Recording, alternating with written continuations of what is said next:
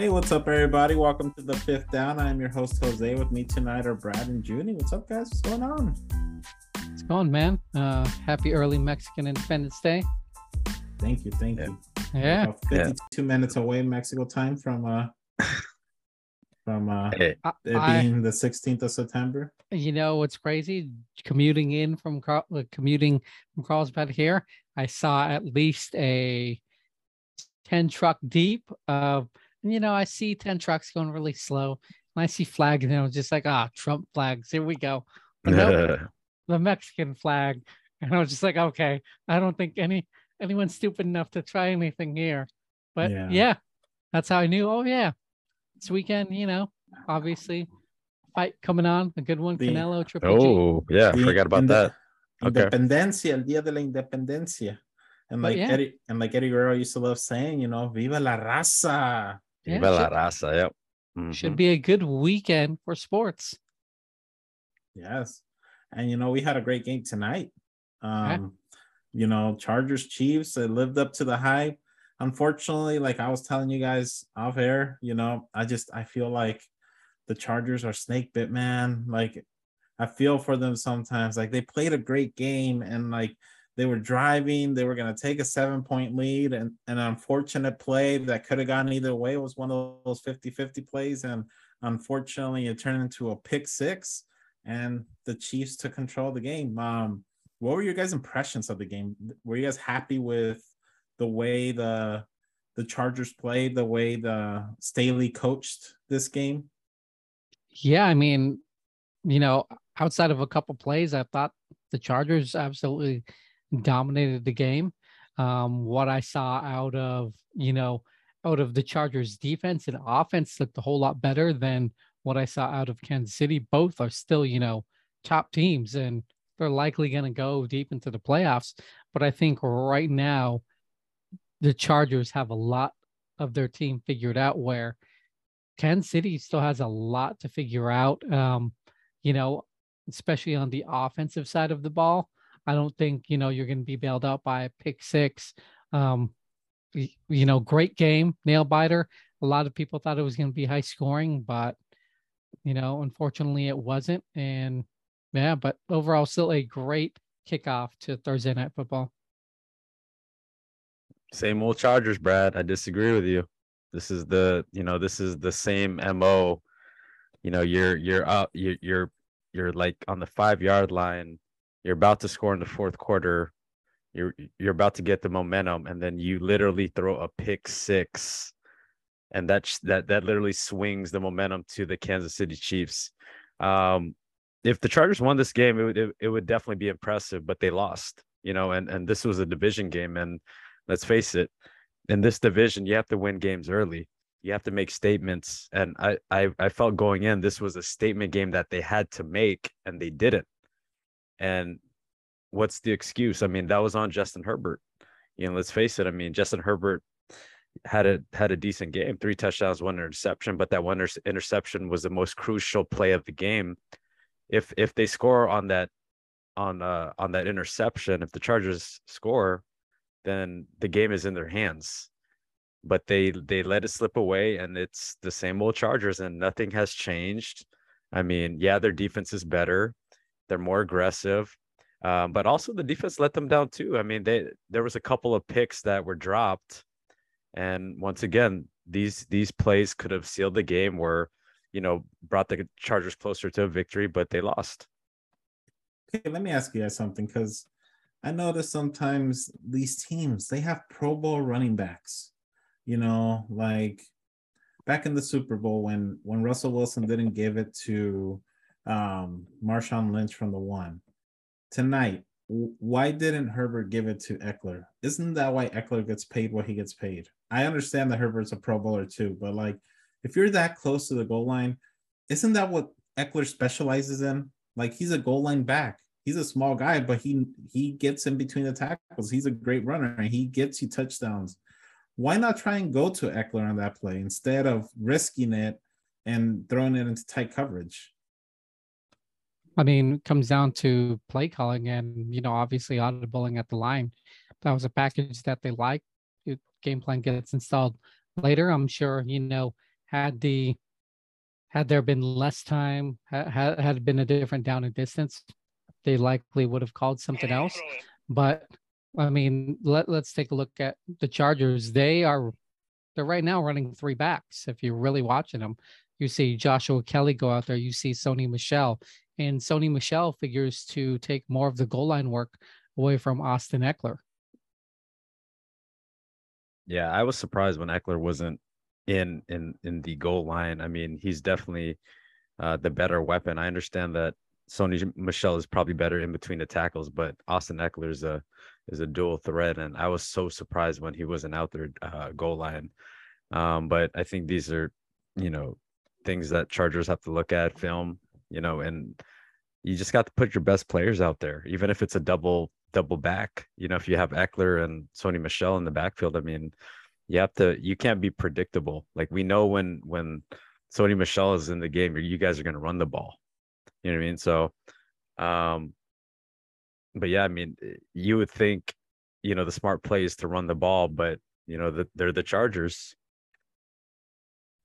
Yeah. And on the other side, Mahomes, he is looking mid-season form.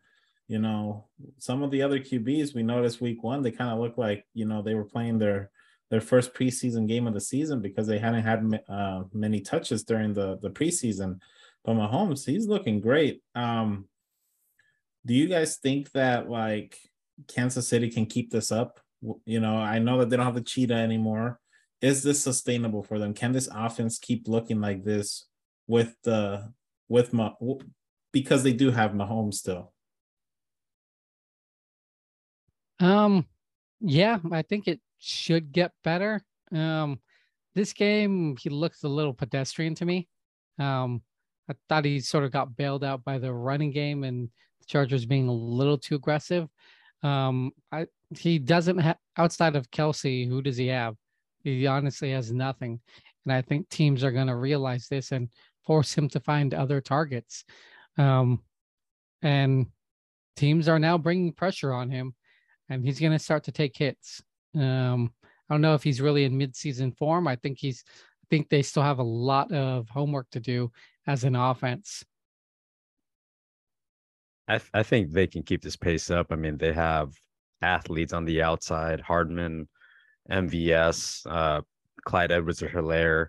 Um, Juju Smith hasn't even been used that much yet. So I mean, I think it'll be sustainable. He's a he's the type of quarterback that makes people better, and um, he's proving uh, that you know the cheetah is uh, replaceable in this offense as long as he has his safety uh, safety valve uh, Travis Kelce. he'll be fine.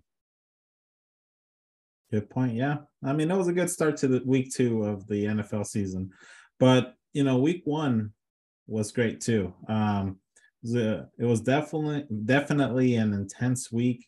We all we all had our own takeaways that we had from week one that things that surprised me surprised us. So we'll start with you Junie. what's something that surprised you from week one? Um it wasn't necessarily a surprise. Uh to me it, it was uh, you know i've been telling you guys that i believe that carson wentz is going to have a bounce back year.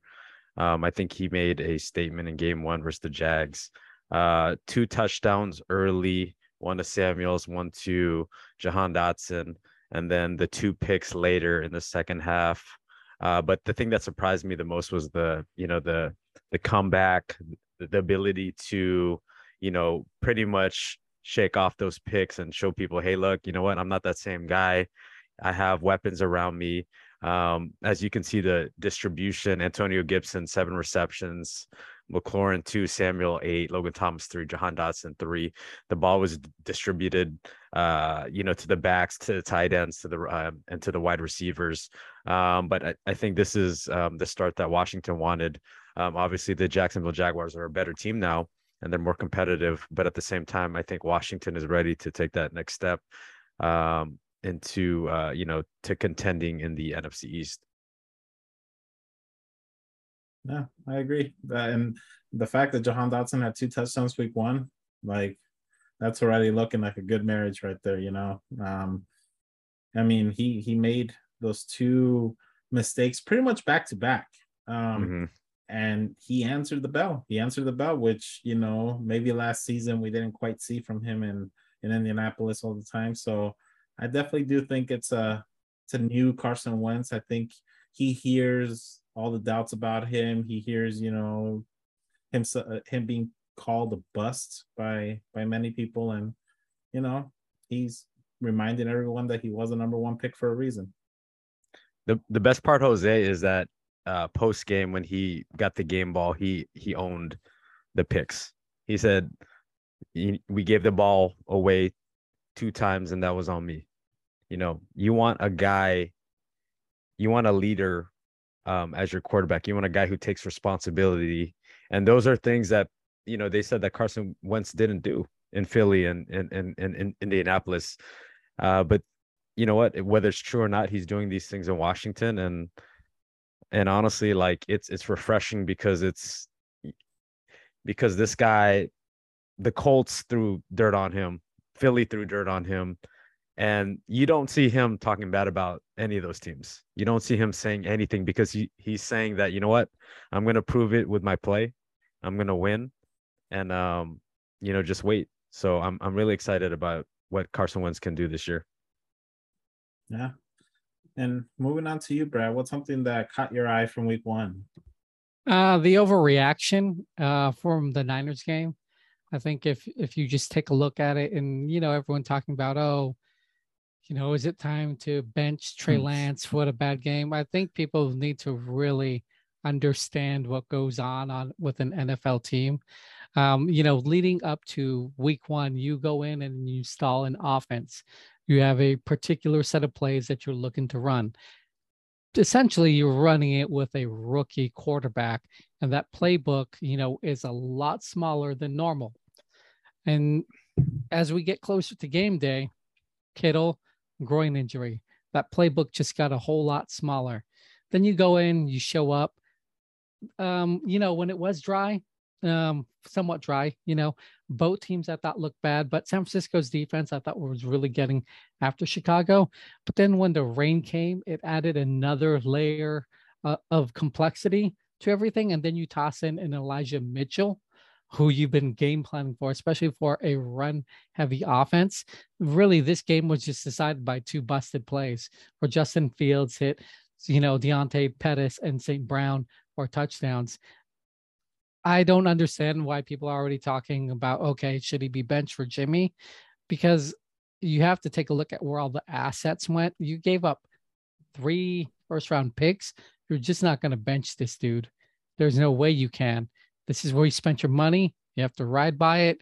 I honestly, barring injury, I don't see Jimmy coming on the field. Ooh. What if they're one and five Do you let him play. The only way he can develop this guy is to go out there and and, and play.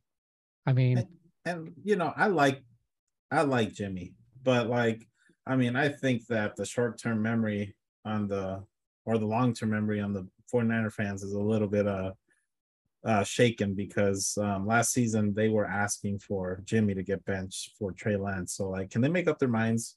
Yeah, and uh, and let's not forget that Trey Lance, as a football player, does not have a lot of real world experience. He goes into the COVID year playing one year. He only really has one full year in college that you can go to. You, this guy needs reps under center. You have to get him in real fire. I mean, you can't delay this any longer because if you're trying to develop him on the bench, we're looking into three years. And you can't do that at this point in time. Get him out there, get the experience. One in I five. I mean, two two in fourteen. Just developed the dude already. Yeah, you know, Alex Smith's first year wasn't that good, and he turned out okay. So yeah, my my takeaway from week one was, you know, you guys laughed at me when I said, you know, the Seahawks could actually win eight or nine games this year. Um, they won week one. Geno Smith, man, he, you know, yeah, he maybe hasn't always looked great when he was in um, New York, whether it was with the Jets or the Giants, but he's you know he's a he's a starting he's been a starter in the NFL for years, and I think you know you're seeing the the Pete Carroll effect here. He gave him the confidence, and he looked solid in week one. He didn't wow anybody away, but he didn't really make too many mistakes. He um, um, he especially the first half was really good. Second half, when they did have a turnover, it was Metcalf. It wasn't on Geno. So I was just I was surprised with how poised he was. He knew that he was playing Russell Wilson, like you know, returning home, like, and he knew that you know he was gonna have to put up with the future Hall of Famer, and he didn't. He didn't bend. He he put up a fight. He knew that everyone had picked the the the the, the Broncos to win big, and the Seahawks came out ready, and they won in Week One. So that's really what caught me by surprise was how poised and how mistake free Geno Smith was in Week One. Yeah, he played well. He played well, and um, credit to him. He's been working all off season. A lot of people sleep on him, including me, and you know he showed people uh, that he can win in this league still. And um, you know he has a lot of uh, fuel uh, because a lot of people doubt him, and you know if if Geno keeps winning, then you know they're they're they might forget about Russ. We'll see. Yeah, and I mean this should be Seattle's game plan moving forward. As you know, make sure the other team doesn't get to 20 points because I don't think Seattle's winning very many games where the opponent can get above 20. Um, that offense, you know, is not going to get you there. Um, I thought, you know, Denver, they they really don't have it figured out. I mean, this whole let's ride, um, Ru- Russell with his let's with ride his, with his what was it silver with his silver tuxedo pregame. Oh, yeah. Um, you know, it felt like for Seattle anyway, like this was a playoff game. This was a Super Bowl for them. This was one that they want to win. Um, you know, I think it's it's it's it's game one, you know, of of 17 more games. I think Seattle still has a long way to go. Um, but yeah, great first showing for them. The count of three, let's all give Russell. Let's ride. One, two, three. Let's, Let's ride. Let's ride. Let's ride. Yeah, let's ride off into week two, man. Week two is here. We're excited. You know, we picked five games that we think are going to be the the best this weekend.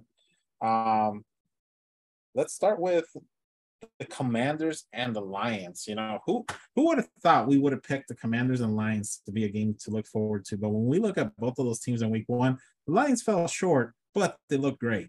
Amon-Ra St. Brown. He's looking like he could be a pro bowler this year. You know, Jared Goff, yeah, he's not spectacular, but we know he's not gonna make mistakes really.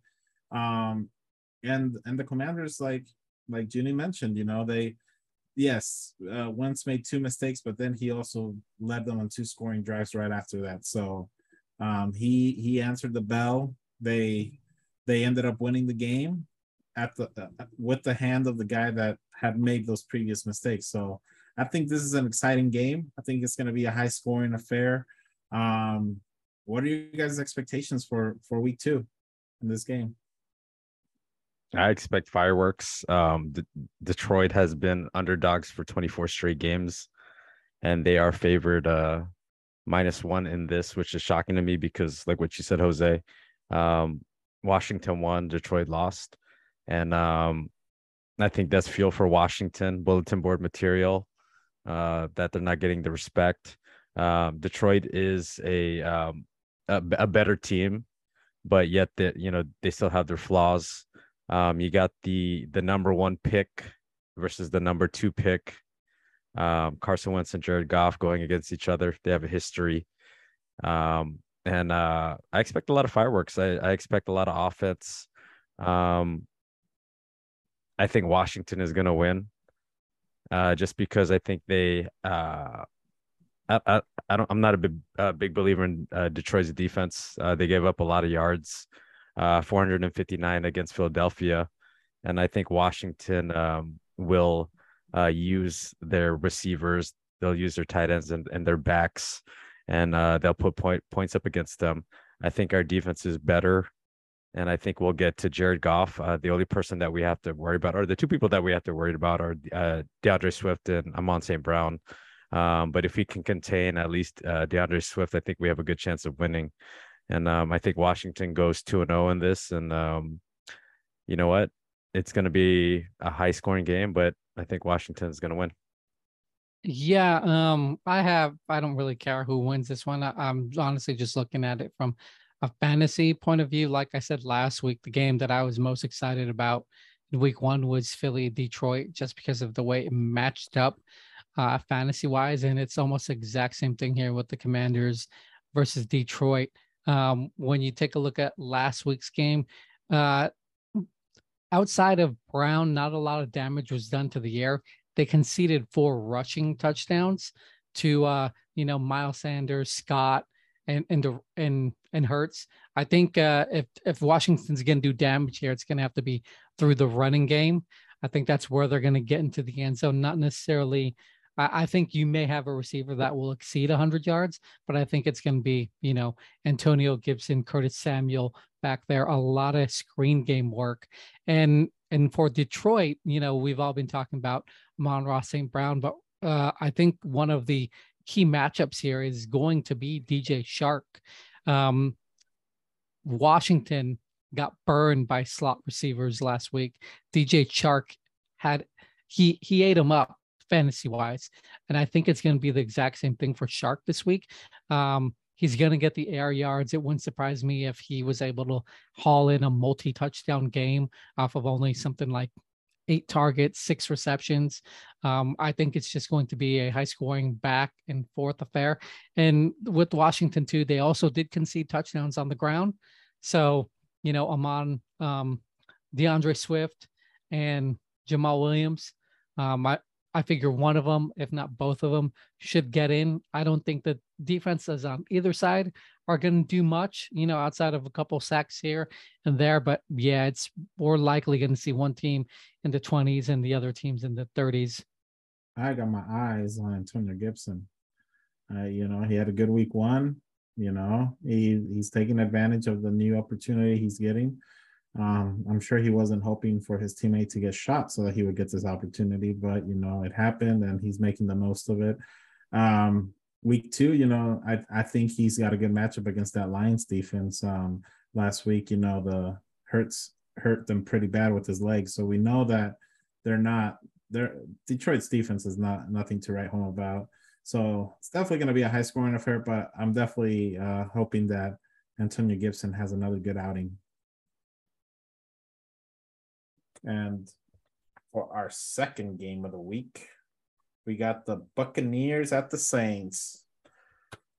Don't have to tell you guys how excited I am about this one, especially because the Saints have owned us in the regular season. A win that, four. Tom, yeah. Tom Brady. It's not and, and and none of those four games have been close. I mean, I think one of the games in New Orleans was semi close, but turnovers New Orleans got, took took off with the game in the in the the second half. So like, you know, they have owned us bad. It's it's it, I don't understand what it is. Like, you know, Tom Brady could have had six straight good games, but he plays the Saints and it's like done. They terrible game. We just, you know, Mike Evans gets owned by Lattimore. Um, don't know what that is. He's the one corner that that Evans has not been able to to to you know to get and and it seems like Lattimore really gets in his head because Evans tends to get those dumb penalties against New Orleans and against Lattimore. So I mean, it's going to be an interesting game. I hope that the Bucks show up this time. You know, I don't want it to be 0 and 5. Um, but they are banged up too. Their wide receiving corpse is banged up. Let uh, playoff Lenny is hurt. You know, Tom Brady is 45 and you know, like still kind of like getting into a groove. They, you know, I mean, they controlled the game against Dallas, but it's not like they looked stellar. They did what they had to do to win, but they're still a long ways away from being a Super Bowl contender. So, you know, I'll definitely be interested in seeing how that Bucks offensive line can keep uh, um, Tom Brady upright against a, a high-powered defense like the New Orleans Saints have. Yeah, uh, I agree. I mean, Tom Brady in a Buccaneers jersey, 0 and 4 against the Saints, you'd find that hard to believe. But uh, you know, over his career, he's actually four and five. And you touched on it with, you know, with Lattimore. I think, you know, Lattimore, he honestly he owns him. Um, I think he's only had one game out of the previous six where he's got above 60 yards. Everything else, he has absolutely owned him in, in every single which way. Um, I mean, 20, I'm pretty sure last year he had something like 20 targets and only nine receptions. It, it, it doesn't look good for Tampa Bay. Like you said, they're extremely banged up. That offensive line, um, really, we don't know what's happening. You just have to hope that Evans and Julio can get out there. Otherwise, um, you're fielding a skeleton of an offense, and you just have to hope that the Bucks defense is good and that they'll keep it close. Um, and you know, it just comes down to a turnover. You guys are forgetting the X factor. It was pain everywhere. He said it. Mr. Uh, former uh, Tampa Bay Buccaneer Jameis Winston, two touchdowns in uh in, in the first game. Um, New Orleans had to come back and um and win that game. But um I, I think it's gonna be competitive. And like what you guys are saying, I mean, uh New Orleans has Tampa Bay's rec or number. Um and um it's gonna be interesting because um you know this is a a division game, NFC South. And I feel like um, you know, this is one of those division games that it's an early tone setter. If the if the Saints win, they're two and zero. You know they're they're on top of the the the division, and you know Tampa Bay is looking old. You know, but if the Saints lose and Tampa Bay wins, you know Tom Brady's is is looking young again, and you know, and rejuvenated. But um, the key factor is the injuries. Is is Fournette going to play? Is Julio going to play? There's a lot of injuries. Russell Gage is out. Chris Godwin is out. Um, on on on the Saints side, they have to get Alvin Kamara going. He didn't get enough he didn't get enough touches last last game and he wasn't involved too much. Um, I feel like they have to get him going early on. Uh, Michael Thomas is just getting started again, and and I feel like he's going to be a factor in this game. Um, but I think it's going to be very competitive. But I, I see Tampa Bay winning this game. I don't think uh, New Orleans is is ready to take that next step yet. But um, in this game, I th- I see Tampa Bay winning. Let's sure hope so moving on to our next game. Um, another surprising game that maybe last season we wouldn't have picked, but you know, Miami is a different team this year. They go up against uh, Lamar Jackson and the Ravens. We know what happened last time these two teams played each other last year. The the Dolphins completely shocked the Ravens on Thursday night football and turned the Ravens season around for not the best because Lamar Jackson got hurt and um, the Ravens went from leading the North to not making the playoffs, whereas Miami went on a winning streak that almost got them in the playoffs. They were one win away. So this is an interesting game. I I I love the way Miami played against New England. They they played them tough, you know. It wasn't sexy. It was a 20 to 7 win, but McDaniels, man, he looked very comfortable as a coach. Mike McDaniel. Um, I love the way that they used the cheetah in that offense and Waddle. They gave them both plenty of, of targets. Um, and I also liked how they used Edmonds and and Mostert. So that offense, I think, is going to keep getting better as the season goes on. Um, Baltimore is likely to get Dobbins back this weekend, so that'll be interesting to see how he gets incorporated into that um, Lamar Jackson led offense. I'm interested to see this game. I think that because that's at home for Baltimore, they will um, edge out a victory, but it's going to be a very close game. And I think both teams will have a couple turnovers too. Yeah, with this game, I honestly seeing Baltimore uh, just physically bullying the Miami Dolphins. Uh, the Miami Dolphins at this point, they look like a pretty finesse team. Um, I still think they're trying to figure out their offense. Mike McDaniels is trying to establish, you know, a culture and a mentality for them. And unfortunately, I don't think it's. It, I think it's a bit too early against Baltimore. Um, you know, j- just looking at it, uh, my my questions, you know, fantasy football wise on here, um, are any of these backs going to be usable? Um, I don't think any of them are at this point. Um, Chase Edmonds, uh, 12 carries, four targets la- last week. Raheem Mostert, five carries, one target. I mean, th- that's not usable um, unless, you know, it's a, like a desperate RB2 flex type deal.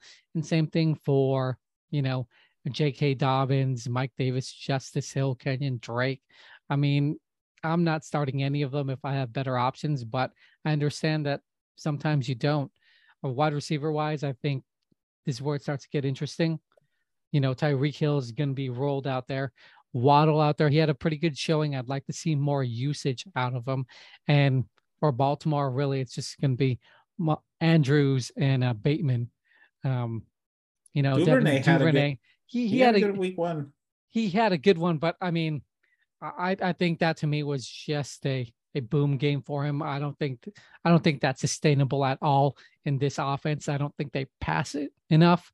I think it's such a run heavy team, and obviously you're going to be playing Lamar. Yeah, I think this is a big game for Tua. Um, he had a he had a decent game, 270 yards, one touchdown. Um, but I feel like he needs to um, be more assertive and and get you know t- the Tyreek Hill, uh, the Waddles. He needs to get them the ball. Um, use your weapons. Chase Edmonds um, out of the backfield. I feel like this is a game where he could make a statement, and if he plays well, um, I think they can beat Baltimore. Um, Lamar played well last game for the Ravens, and um, I don't see him. Uh, I expect nothing less from him. Um, but yeah, I'm I'm curious to see how J.K. Dobbins does in that role. Uh, last week, uh, Kenyan Drake led the team in in in, in rushing with uh, 31 yards, uh, 11 carries uh, from the back. So they're definitely going to need more production from the backs, not just Lamar. So um, this day, I, I think this game is going to be uh, physical. Um, you got a physical team versus a finesse team. I see Baltimore winning. Um, and um, yeah, I think the Ravens uh, uh, go on a win streak from here. Yeah, and it wouldn't surprise me if J.K. Dobbins is on a snap count this game. I I think it, you know doesn't surprise. It wouldn't surprise me if they try and ease them into it over the course of two or three games. And with this, you know, I think by halftime they're going to know if they're going to want to play more or not. So it wouldn't surprise me if we saw yeah. low utilization out of J.K. Dobbins. I think they should really utilize J.K. Dobbins around the goal line. Um, that would be preferred. You know, those goal line situations. What, what better way to ease them in than with touchdowns? You know. Yeah, for sure. And now moving on to our next game, Cardinals and Raiders. You know, I so somehow I thought that this game would be between two one and zero oh teams that like really showed up in week one and made statements. But the only statement they made is that they are still the teams that we have known them to be. I mean, they are talented, but you still can't trust them. Derek Carr, you know, he's got more targets, but still the same old Derek Carr, man. Just like it's like when you're when you're ready to call him an elite quarterback, it's just like he just makes certain plays. It just makes you think like, oh, I guess this is why he's just considered above average. And Kyler Murray, you know, you really thought last week against Kansas City was a good opportunity for him to show up and make a statement, you know, home game, like it's the Super Bowl host city, like, you know, playing against a potential opponent in the Super Bowl. And they didn't show up. They weren't ready. You know, it, it was like men playing against boys. And um, so now week two is going to be interesting. You know, one of these two teams is unfortunately going to be 0 and 2 after week two. So one of so you know both of these teams have to play with a sense of urgency. I get it's only week two, but these are two teams that are considered deep playoff contenders, not just to make the playoffs, but they're considered potential teams that that people that people are picking to make it as far as the Super Bowl. So they they can't just come out flat again in week two. So I'm I'm excited for this game. It has great potential. I want to see what Marquise Brown is going to look like as the wide receiver one in week two. you know, with with Kyler Murray. It's their second week together. You know, it's been a few years since college, um, and I want to see if Davante Adams can, you know, just keep going growing from week one, and maybe they can reincorporate Hunter Renfrow back into that old role that he had. I feel like in week one they didn't go enough to Hunter Renfrow. Um, so that'll be interesting to see. And also Josh Jacobs, is he going to start getting used more, or is he going to continue to kind of have this new role where he's, you know, kind of like like Brad, you mentioned that before that, you know, Josh McDaniels is kind of weird with running backs and he might be looking for more of a 50-50 split. So the, there's a lot of questions to be answered from this game. Yeah, definitely. I mean, um, Derek Carr, yeah, you're obviously not going to roll them out there, especially if that after that three pick performance. I think there's better options out there if you're really desperate for a quarterback, especially if you're that Dak Prescott owner.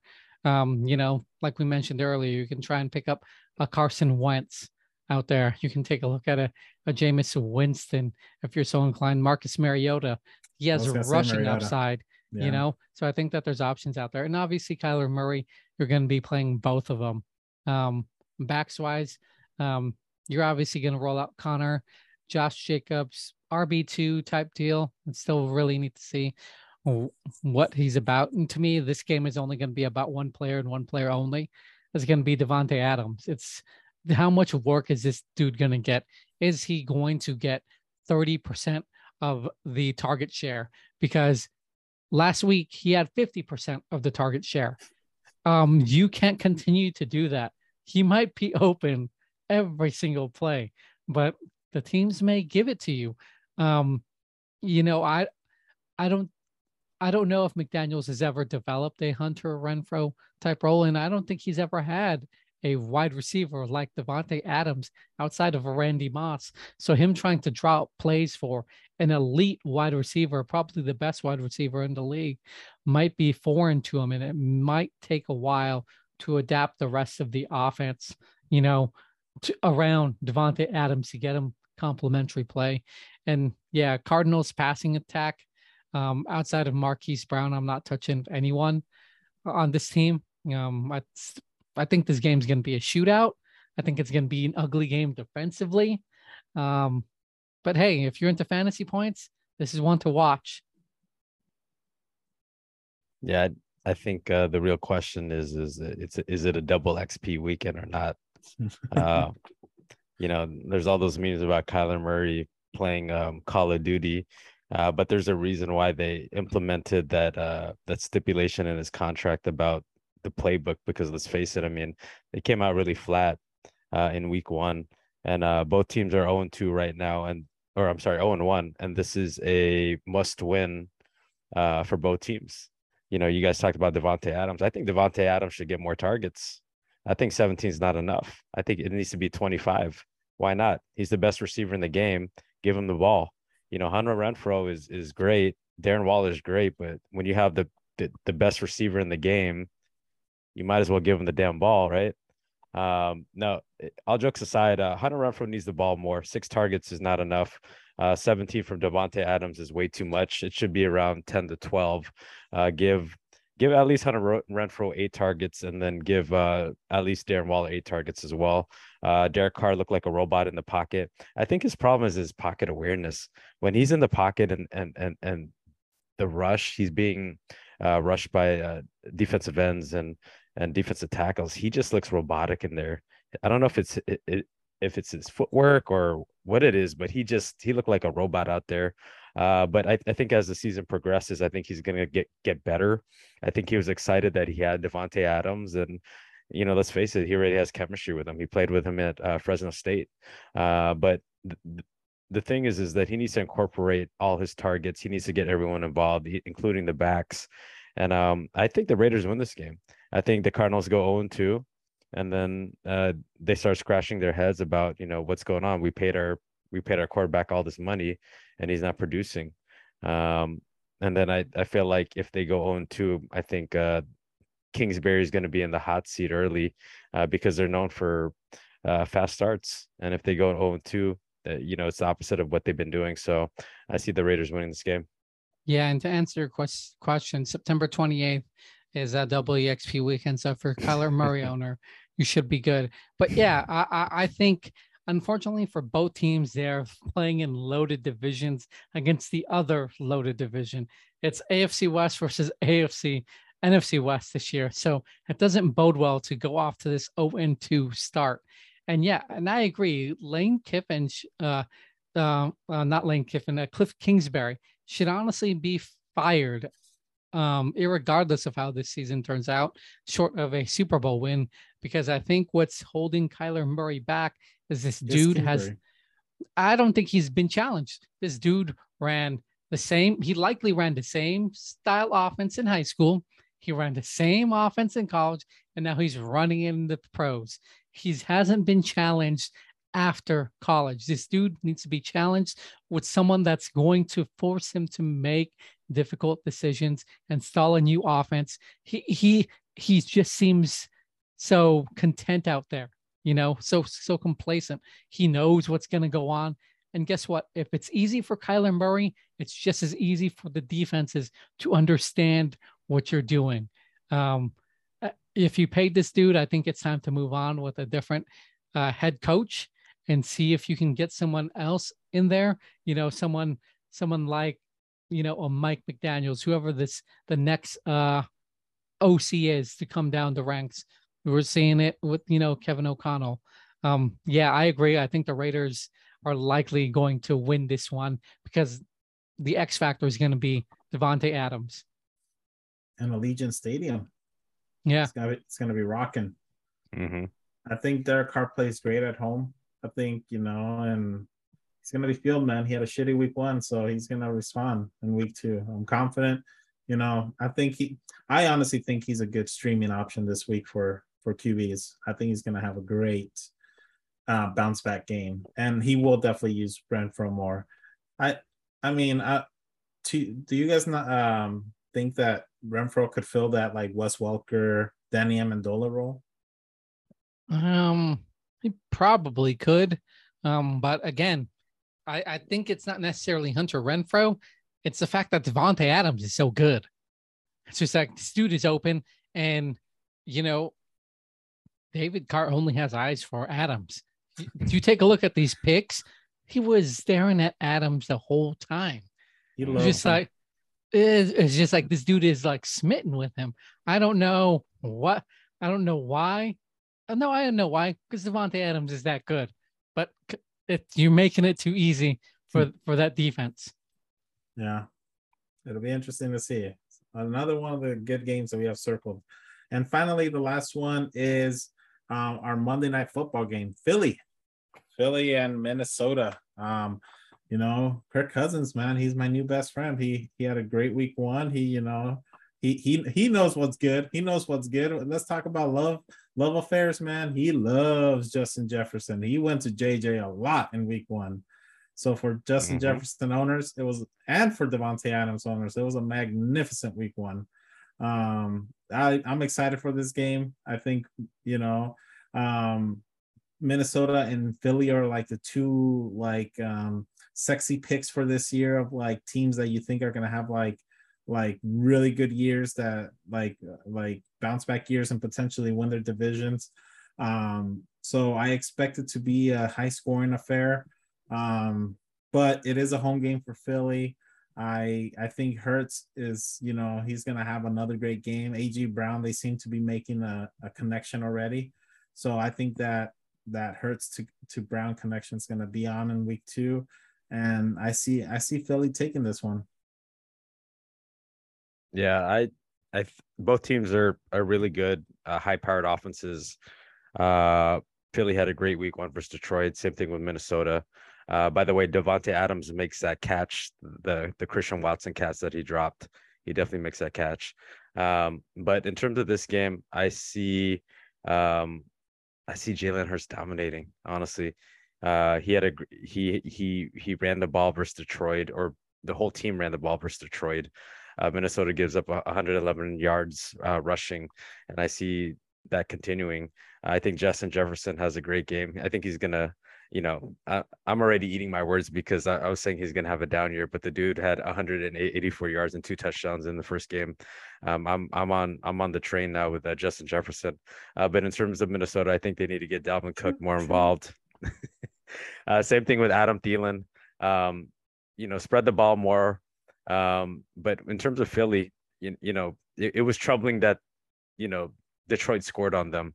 So if I'm Philly, I'm worried about my defense uh, you know, giving up yardage, 215 yards, uh, and 181 yards on the ground, uh, which is very troubling. So that looks like a Dalvin Cook game. Uh, but in terms of who I think is going to win, I think Philly's going to win this game. Yeah, I agree. I think Philly has the better roster. Minnesota is the sexy pick with Kevin O'Connell and that uh, that new offense that they've installed. But if we just take a look at roster construction, top to bottom, um, you know, Philly has the better team, the better offensive line. I, you know, that that's where I'd go with if I had to pick this game. But I don't think it might be uh, a pass heavy game. I think, um, I think this thing might be run heavy. Um, I think, like you said, I think we're going to see Hurts, and I think we're going to see the three headed beast out, out of you know Boston Scott, Miles Sanders, um, Kenneth Gainwell, and out of the three, I think the only one you can safely start would be uh, Miles Sanders. I think all of them have touchdown upside, and yeah, for for the running backs, I think we're going to get a heavy dose of Dalvin Cook, and we might see a little bit of Alexander Mattison in there. Um, it wouldn't surprise me if if you know any of these wide receivers really performed up to up to what we're expecting. I think AJ Brown might have the best game. Uh, I think he might have a better game than Justin Jefferson, but really, I'm you're obviously playing both Justin Jefferson and AJ Brown um, because you're not going to sit them. Um, but yeah, uh, uh, one of the guys that I actually like here is Irv Smith. I think that he could do some damage against Philadelphia. Philly bleeds points to uh, uh, to tight ends. Um, it's it's they last year they allowed the most receiving touchdowns and six most receiving yards to tight ends. Um, you know, last year. So if if there's a pass catching touchdown, it very well likely is going to come from a tight end. So I think run heavy, but high scoring affair. Guys, and you guys are forgetting this is a revenge game for Jalen Reagor. He got traded to Minnesota. he's he's saying that this is going to be a revenge game for him. So over or under, is he gonna have um five targets? Under. Under. Under. And and and how is it a revenge game? Uh neither team wanted him. Minnesota didn't draft him, and the Eagles just dropped him. yeah. Do they yeah. still do they still have a Arcega Whiteside? No, they uh, traded him. Oh, they yeah. traded him too. yeah, they traded him. Yeah, in the offseason. Think, and I think that's ultimately why a dude like AJ Brown was signed because you know they just couldn't develop a wide receiver no matter how hard they tried. Um, and you know that DeVonta Smith too. He had four targets and no receptions in week one. I don't, yeah, and you know if you're the DeVonta Smith owner, I don't think it's anything to worry about. Um, you, you know, he was covered be, by Jeff Okudah, so that that yeah, could... and, and and when you when the run game is going like that, it's it's hard to get past, you know, a clear wide receiver one like like AJ Brown. It, it's just not going to happen. And and this isn't a pass heavy team; they are a run heavy team. So you know, it's it's going to be a lot of damage on the ground, and they're just going to pepper AJ Brown, DeVonta Smith. You know, obviously you're going to have to temper expectations. Um, you know, 13 uh, percent target share. Um, you know, it, it it is what it is, but it should be an entertaining game overall, and and and we start to get get more clarity with the rest of these teams.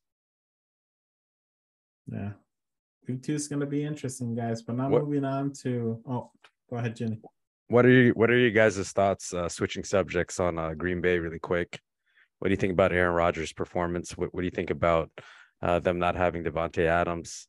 Do you think it was uh, a week one blues like what they always have, or do you think this is a different team now? It was a week one blues, in my opinion.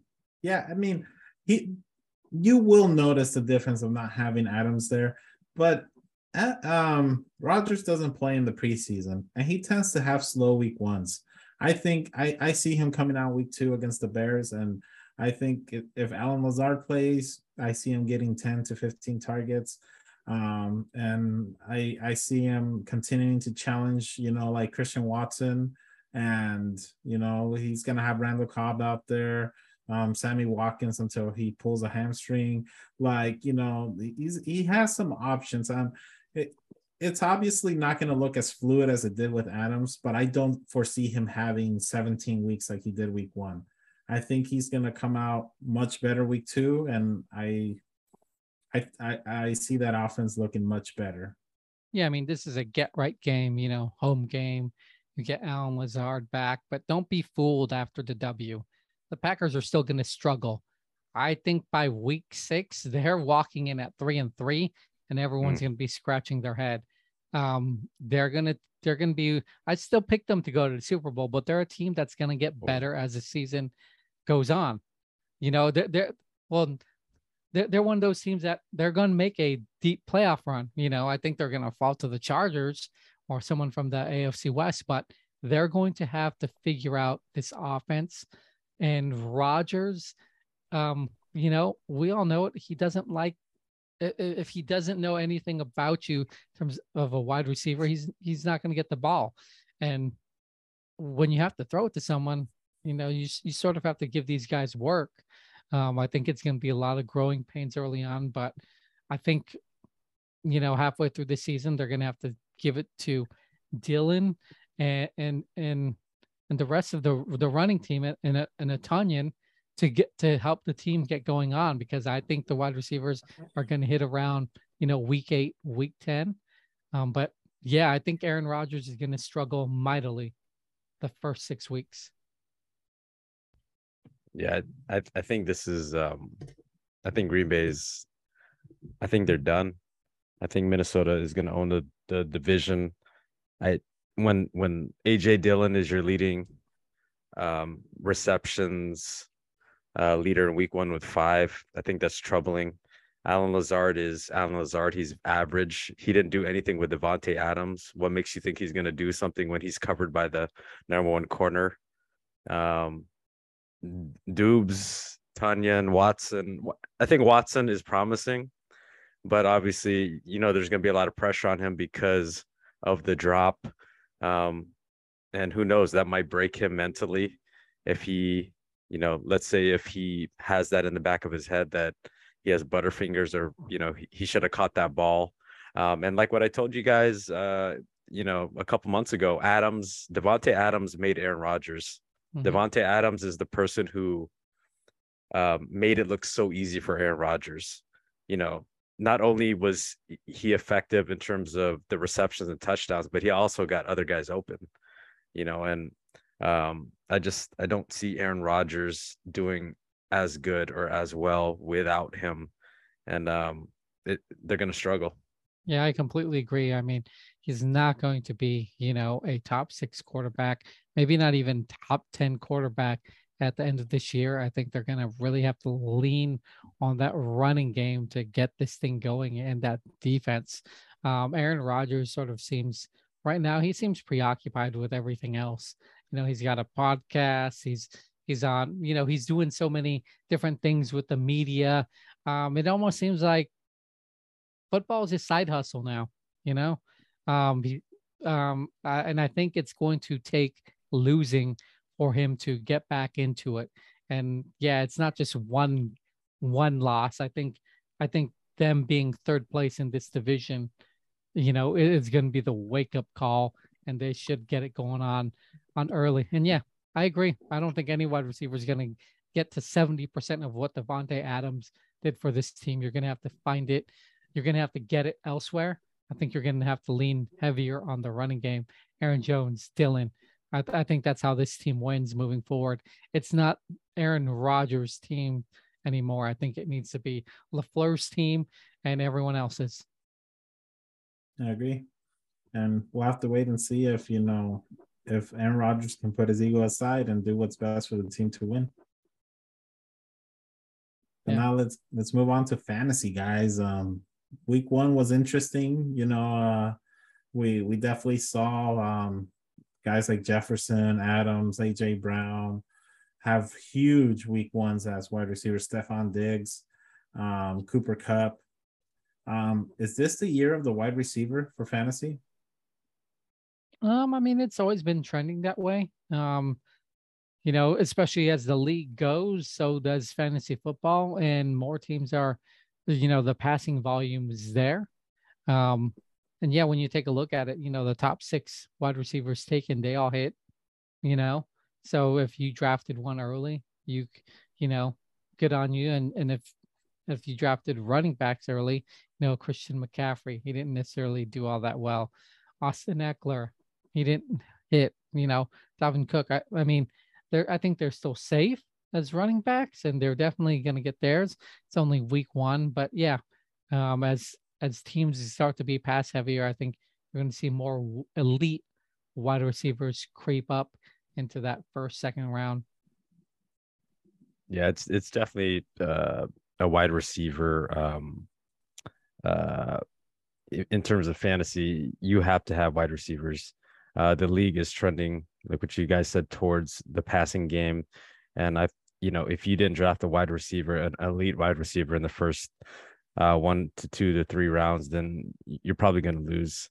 Uh, you look at the top, you know, five: Jefferson, Kupp, Chase, Adams, Diggs. I mean, those guys had 30 point games um, in week one, and then you see a guy like Michael Thomas climbing the the rankings, and I I think he's gonna at the end of the season, I think he's gonna be in the top 10 again. Um, it's just a matter of him staying healthy. I mean, before he got injured, he was in the top five. And uh, I, I don't see anything changing with him uh, being healthy. I mean, he had two touchdowns um, in the fourth quarter, and he was, uh, you know, he was he was ineffective the whole game until the fourth quarter. And I think this is going to give him confidence. Um, but moving forward, you know, fantasy is a wide receiver game and if you you know if you drafted your wide wide receivers accordingly you're going to be successful.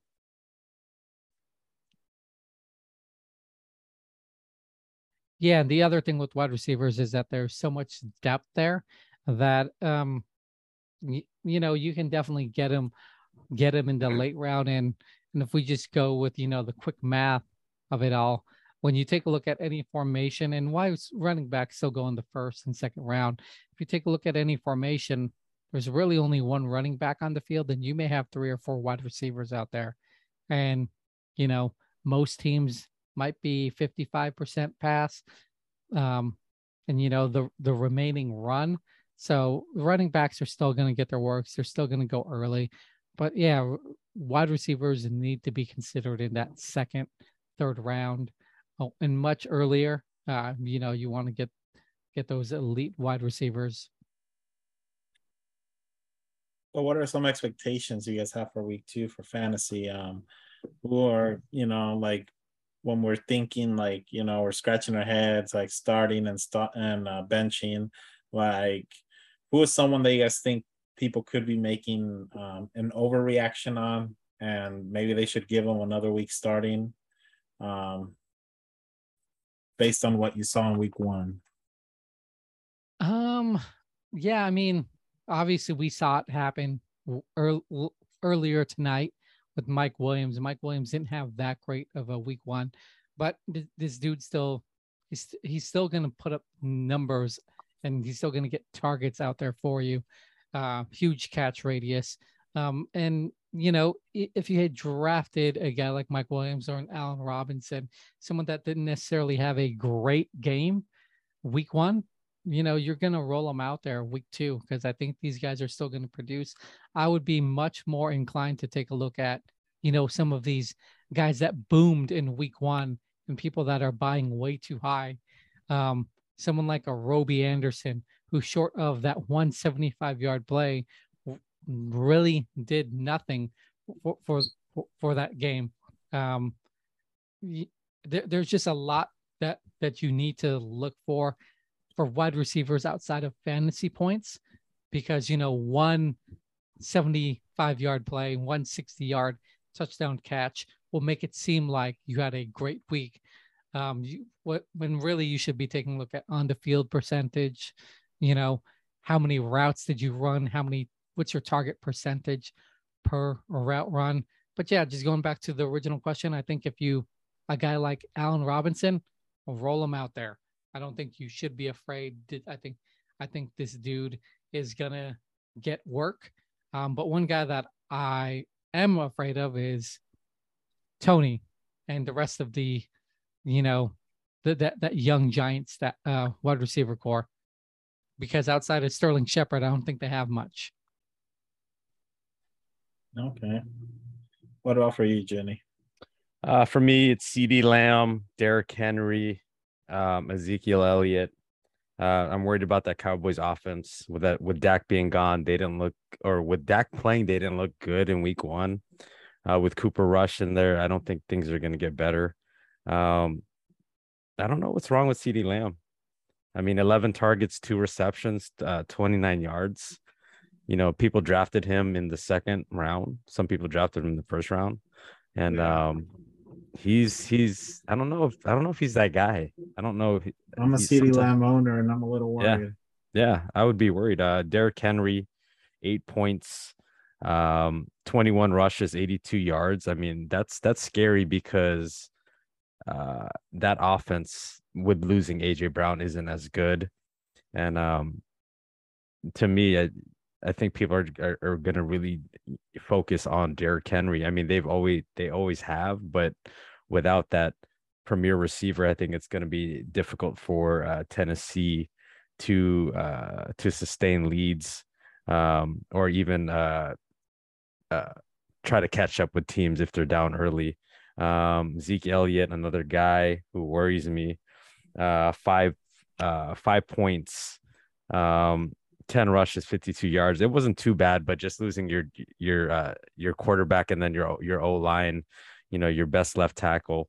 Um, I think it's going to be struggle city for him, uh, when it comes to fantasy.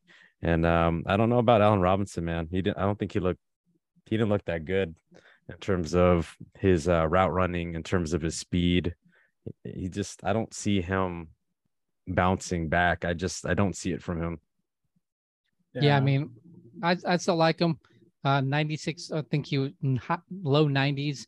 Uh, he was on the field for snaps. Um, I, I think honestly Stafford was just looking way too much to Cooper Kupp. There were plenty of plays where he was wide open, and you know they just need to get him involved earlier. And and going back to CeeDee Lamb, I think you should be worried because of Cooper because you don't have Dak, but at the same time, um, you know, he sort of got locked down by Carlton Davis, one of the better corners in this league.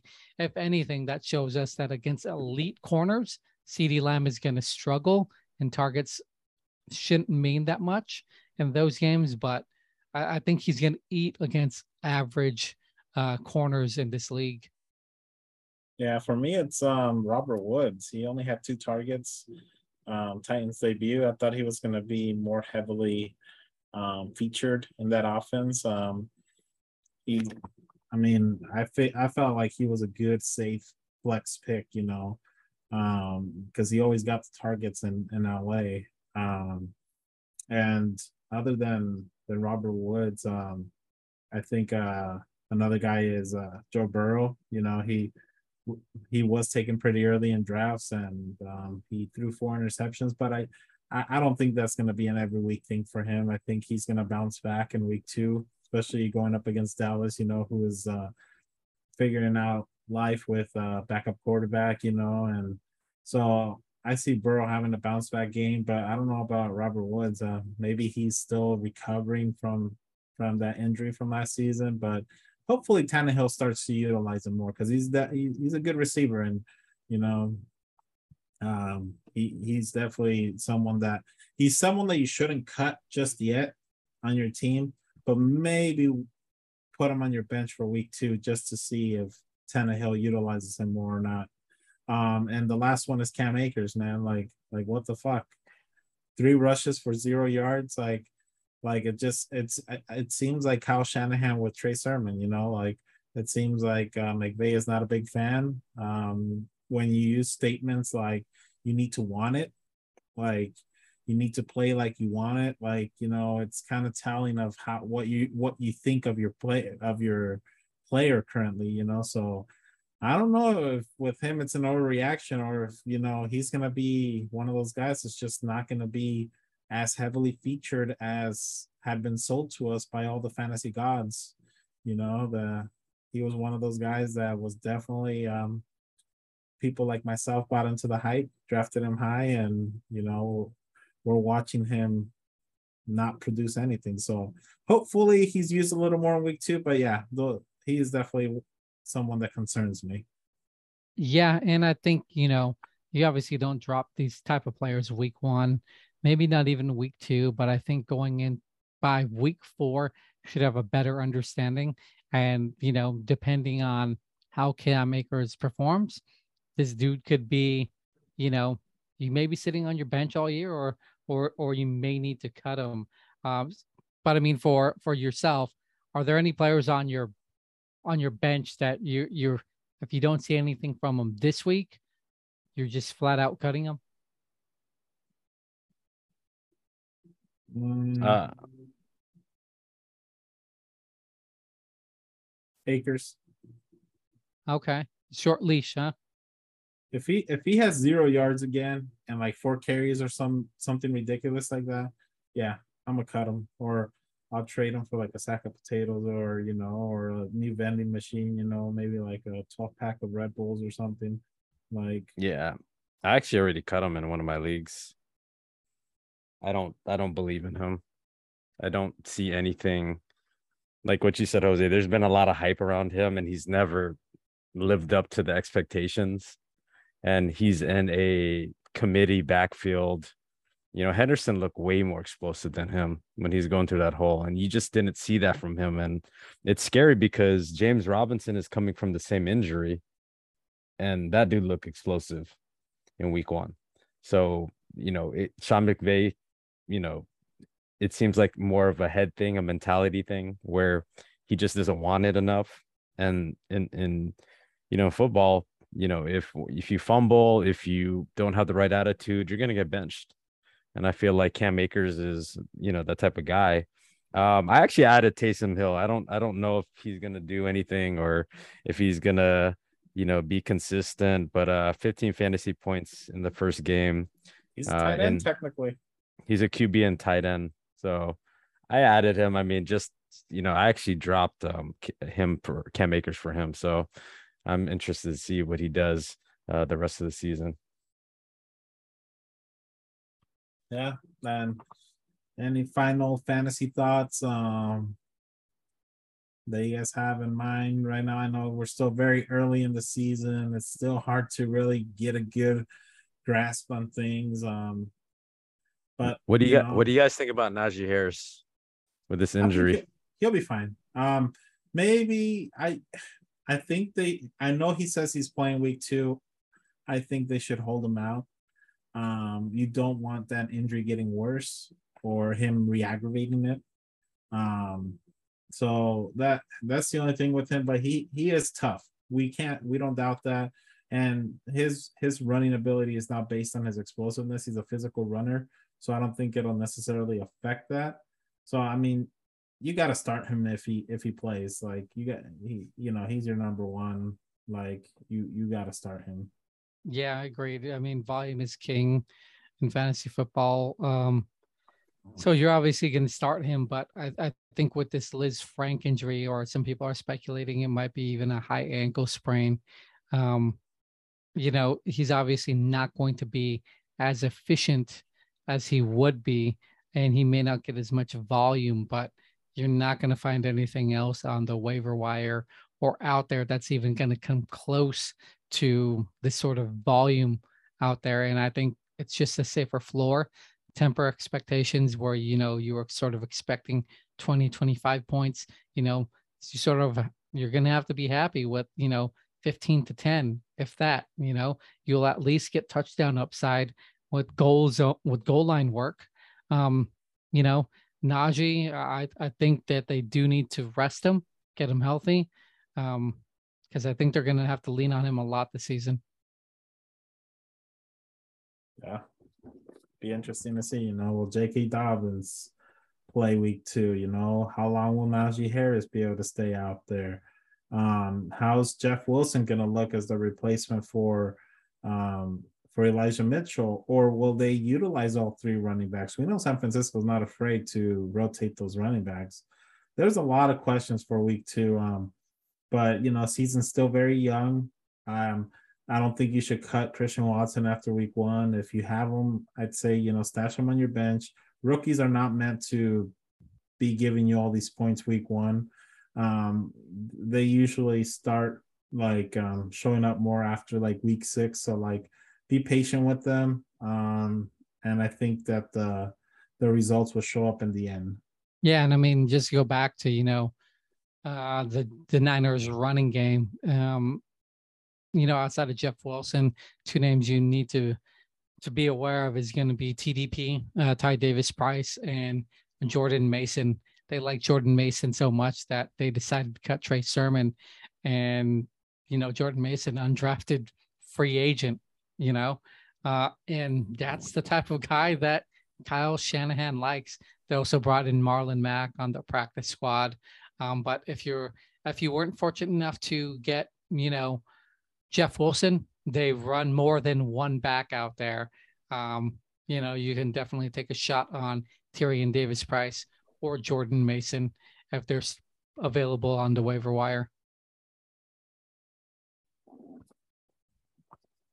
So we'll see, guys. Week two will be interesting. Um, but that that's it for our show this week. You know, um, do you guys have a quick prediction for uh, Triple G and uh, Canelo? Uh, yeah, Canelo. Um, I, I I think Triple G, he might have lost something, and you know, Canelo has everything to play for this weekend. Yeah, I'm, I'm picking Canelo. Uh, first fight was first fight was very close. Second fight, Canelo uh, dominated. I, I think the third fight, Canelo's gonna dominate. Yeah. Um, he's just a better boxer, more physical. Triple G's older, uh, even though he's still in good shape. But I, I think Triple G, or I'm sorry, I think Canelo wins this. Will it be a knockout or a decision? Uh, it's likely going to go to decision. I think someone is going to, you know, touch the canvas. I think both might even, but I think Canelo is overall going to dominate four round, uh, four more rounds than than Triple G. I agree. I think it's Canelo has everything to lose, and Triple G doesn't really have anything to gain from winning this fight. So, I think the hungrier fighter is definitely going to be Canelo. All right, guys, that's our show for this week. I hope you guys enjoyed it. Good luck with your fantasy weeks and good luck for your teams too. Hopefully, they all win unless they're playing against my team. So, you know, have a great week, everybody. It's the fifth down. Later. Uh, later.